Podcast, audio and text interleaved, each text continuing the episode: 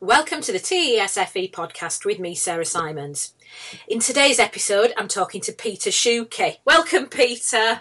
Hello. First off, can you tell us what your current role is? How you're involved in education?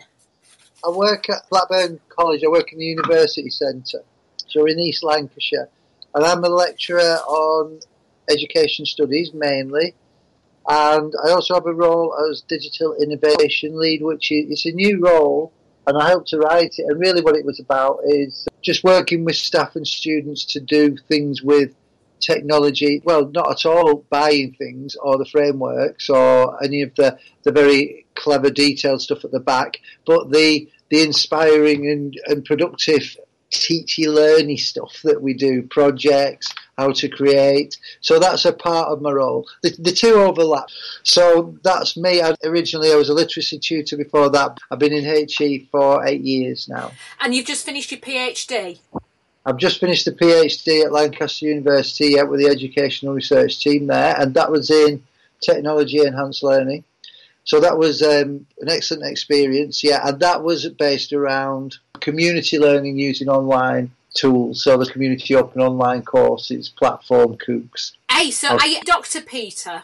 I'm Dr. Peter. Oh, so in this week's TES, I wrote a feature about your work, community open online courses, and when we initially chatted about it, it made me brain hurt. There were so many new ideas and new ways of thinking about things that it just it just set me off. Can you tell us what COOCs is and how it came about?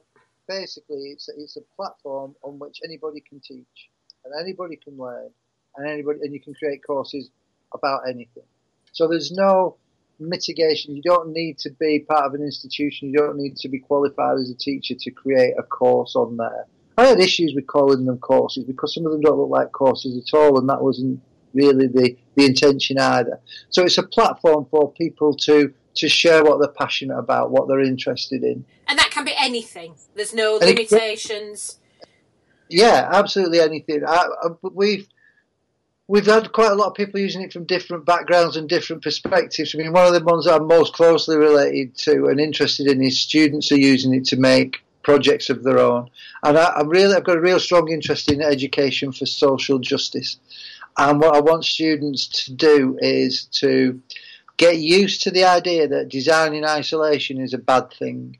And I think, you know, very often when we see technology, technology has been designed by maybe a group of people, maybe an individual, but generally experts in a particular location, and it's built as a solution to an assumed or a presumed problem. Mm. And what I want the students to do, and people who are using this to do, is to think, well, I won't make it until I've spoken to the people I intend using it. You know, so if it's for a small community, that they're involved in the discussion. What do we want? What do we want it to be? And in some cases, that's led to the people that were going to use it met to discuss creating a course on the COOC. But then they ended up saying, well, we don't really need the COOC. We just need to meet more regularly like this together. That's what we want to do. And so it's not all about the technology. It's, it is the the, the crystallization of, of, of the ethos really about sharing learning, about working to create learning between people for purpose. You know, not not necessarily for accreditation and achievement, but for a range of different purposes. So, if anybody can uh, get on the website, which is coocs.co.uk, and anybody can create a course, does that mean that anybody can teach? Then we get to a bigger question, and I think that um, there are roles of teacher, and I'm not denigrating the, the, role of a teacher or lecturer. I am one, you know, and I've trained and had to to get the job that I have now. But that's the different thing. When we're talking about can anybody teach, yeah, everybody can teach. Everybody has something in them that they can give to somebody else. And very often they can do it in ways that training as a teacher or being part of an educational system means you no longer can do. You can't speak to people necessarily in a way that they know you because you're you're from that community or from that organisation or from that space in time. There's no there's no route in for a you know an, an expert teacher to drop in and tell them what needs to be done.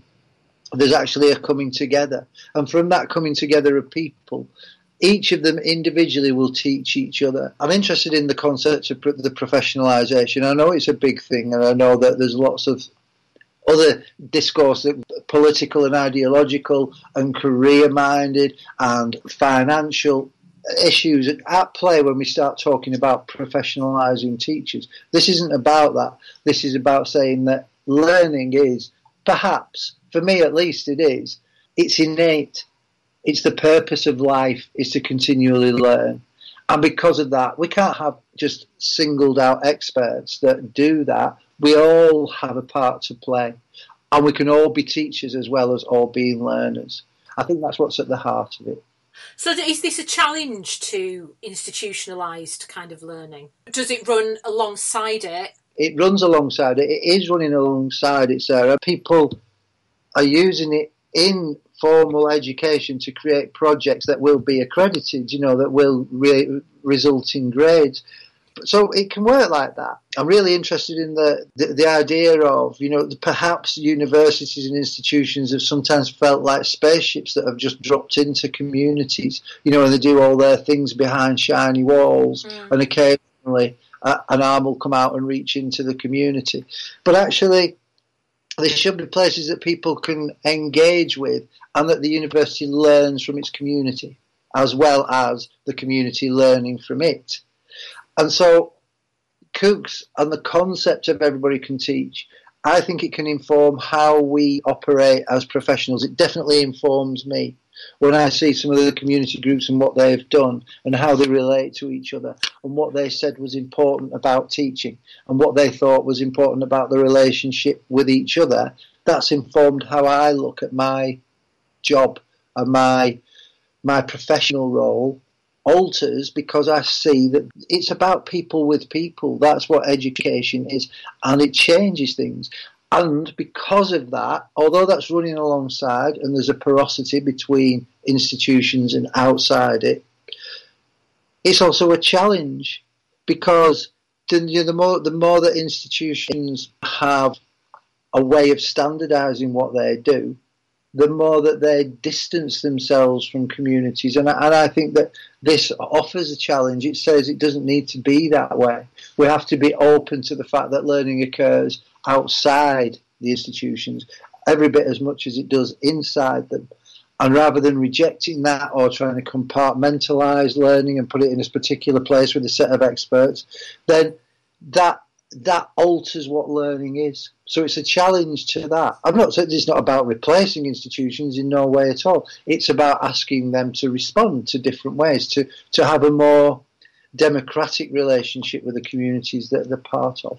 If the teaching is a democratic process that anybody who has something to share can share that in whatever way is most appropriate to them, is there an issue of quality? How do we know that what we're being taught is a factually correct and b taught to us in a way that is going to resonate we know because it works been doing some work recently or, or actually more but listening with interest to a colleague of mine who's been talking about the white curriculum and, and how we create curricula mm. based you know a lot of dead white middle class men you know and and and that is a, a, historic thing. You know, the challenge to the canon of great literature, great history, great politics, great, you know, great geography. Every subject area be, becomes like a, a, an enlightenment figure of standing on the shoulders of giants, and those giants all seem to come from a very narrow strand of society. So these curricula written by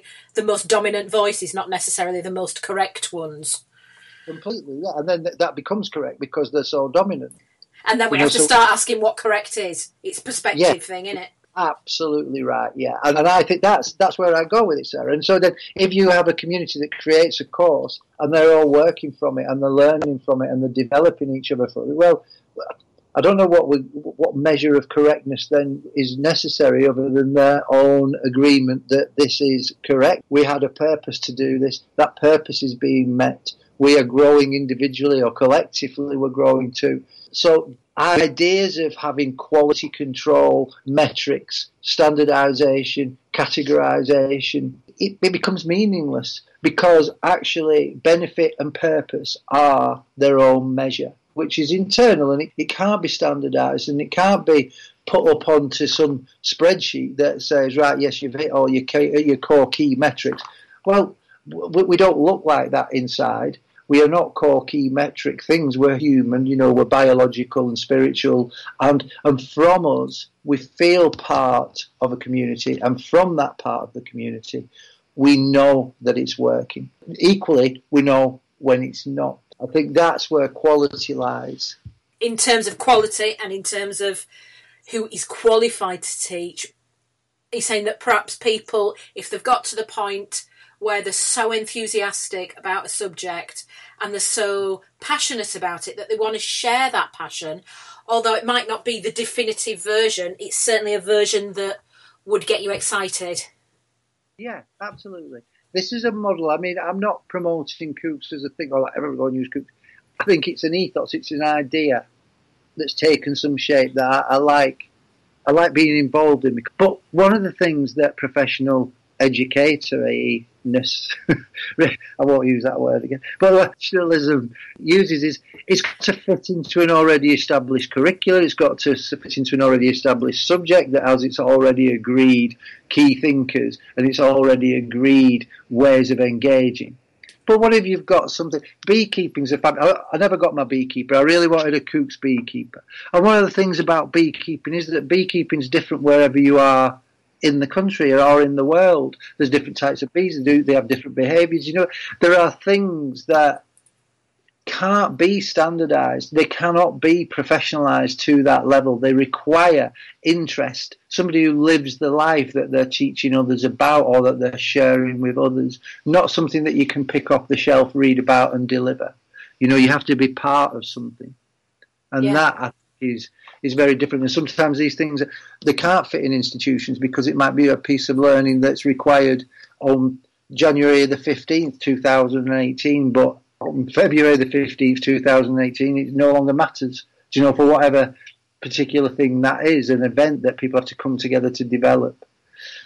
Things are more fluid. Life is more random and chaotic than our curricula gives credit for, you know, and we need people that can fill in the gaps and, and go into different places and reach out to different groups and do different things in different ways. As part of your work, you discuss gonzo pedagogy. Can you give us a bit of a background on this? I've taken it from one of my favourite writers, is uh, Hunter S. Thompson. One of his most famous works, and it was a film as well, is Fear and Loathing in Las Vegas. And what I took from that, I was reading about it. It's not necessarily in the book itself, but it was about his approach to it. That they went to Las Vegas. I think he was working for Rolling Stone magazine at the time, and um, he went to film a desert race. Once all the cars set off, because it's a desert, it was just dust. So although I mean his book is an account of of his own experiences in Las Vegas, which is you know involved a lot of drink and drugs and surrealism, and, and, actually kind of brilliant to, to read, exciting to read. But actually, that was the only thing to do. So while other people did try and write about who was winning the race and write what we would perhaps expect the conforming article about sport and engineering and completion and victory and first, second, and third, none of them could see it. All of the could only see dust. So what some people had created from dust was an expected race narrative. Mm. But what what Hunter S. Thompson did is is developed the person. You know, the journalist didn't st- suddenly become this objective, removed I you know, the single eye that sees things and reports as if that was possible, as if a neutral position was possible. Instead, you write from the position of you as a human. And I think that perhaps if you take that to education, that's what we look at with standardized curricula. It's as it is, if we're saying it as if there's like a neutral space to write history, to write English, to write maths, to write physics. All of those things are open to interpretation, and we do it anyway. But all that I think Gonzo pedagogy said, just be open to that. You're writing from your position of you-ness, from the world in which you live, from the views that you hold, from the experiences that you've had, from the literature or the the, the, the raw materials that you can call on. That is what you've created. And that's what Gonzo pedagogy is, is an acceptance of that, not a rejection of that, not a, a clamour for some clean, cool, neutral space that is just true. I, I, think Gonzo pedagogy is from that, that there is no single truth. There are millions of truths.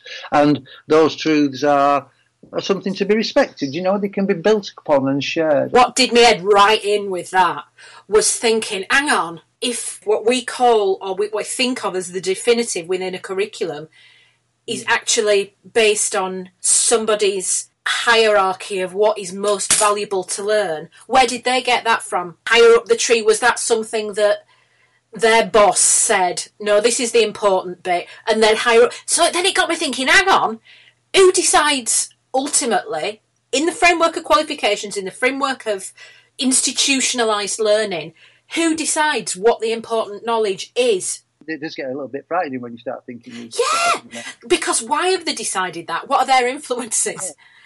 And who've they left out? And why have yeah. they left them out? You know, as you say about history, it's really, really clear when looking at how history has been taught over the last century and, and beyond that it's really clear what the motivation is and and what's been left out. And and as those perspectives change how that teaching changes just makes me wonder how other subjects could change in that way as perspectives change. And they're radical changes as well. Mm. you know I, I had um, it was really recently this came to light how this is real where there was the the 100 years since the suffragette movement you know and, and, and the actions that stemmed from Manchester, but they were obviously nationwide. But I know that we had students in groups who I went to Manchester People's History Museum with uh, a student, and we, and we were looking around and we, and we were having the discussion and saying, "But why?" In, in the whole of schooling, I never heard any of this. You know, so all history in school was around blind macadam and tarmacking roads, and you know, and, and canal building and railway building and kings and queens but nothing about this social history that was very local and it involved the, the rights of half the women, but it wasn't it wasn't part of what they'd learned. That became clear then because they felt frustration about that, but it also gave them a renewed sense of what to do today, you know, in their yeah. lives and how with people. And when we start these discussions, so often I think we can see a line of who they are that make the decisions and what they look like and what their accent is and what colour they are and what gender they are very often. But at the same time, we also get used to who who's not there. We, you know, mm. they're called, you know, the marginalisation is as fixed as the hierarchy. The people at the top look as you would expect, and the people at the bottom look as we've been grown to expect. But there's no reason for that. You know that that shouldn't be something we just allow to carry on. So things like groups, things like broadening learning, things like reimagining where learning comes from, where knowledge comes from, they're just essential for a democracy, for a social justice space. You can't have it without it. You know, it can't be what Freire calls a false charity, where you know you, you might look like you're giving people a hand up but actually what you're doing is making sure that everybody stays where they are and they need to be comfortable with where they are because that's where they belong. We need to reject that and do different things, I think. In terms of this whole idea of everybody's teaching each other, we're all getting this real value of sharing our knowledge, sharing our skills, sharing our understandings. Does that undermine the idea that more money should be put into adult learning? No, I think the opposite. Because if we look at what adult learning is, it's around about recognizing the innate need. It's not a desire, it's a need to learn and to continue to learn and to develop. If we have institutions that are forced to get narrower and narrower and narrower in what they see learning as, what happens is it's not that you're creating better materials in the pursuit of pure employability and all courses lead to this one pathway, what happens is you just exclude more and more people. Employability as a concept, I think, is thrown around with such blase and glib frequency but it actually means nothing in, in, in many senses because when we're talking about employability, what if we boil it down? Start to well, you can't boil it down; it's boiled down to a, to the nub of nothingness.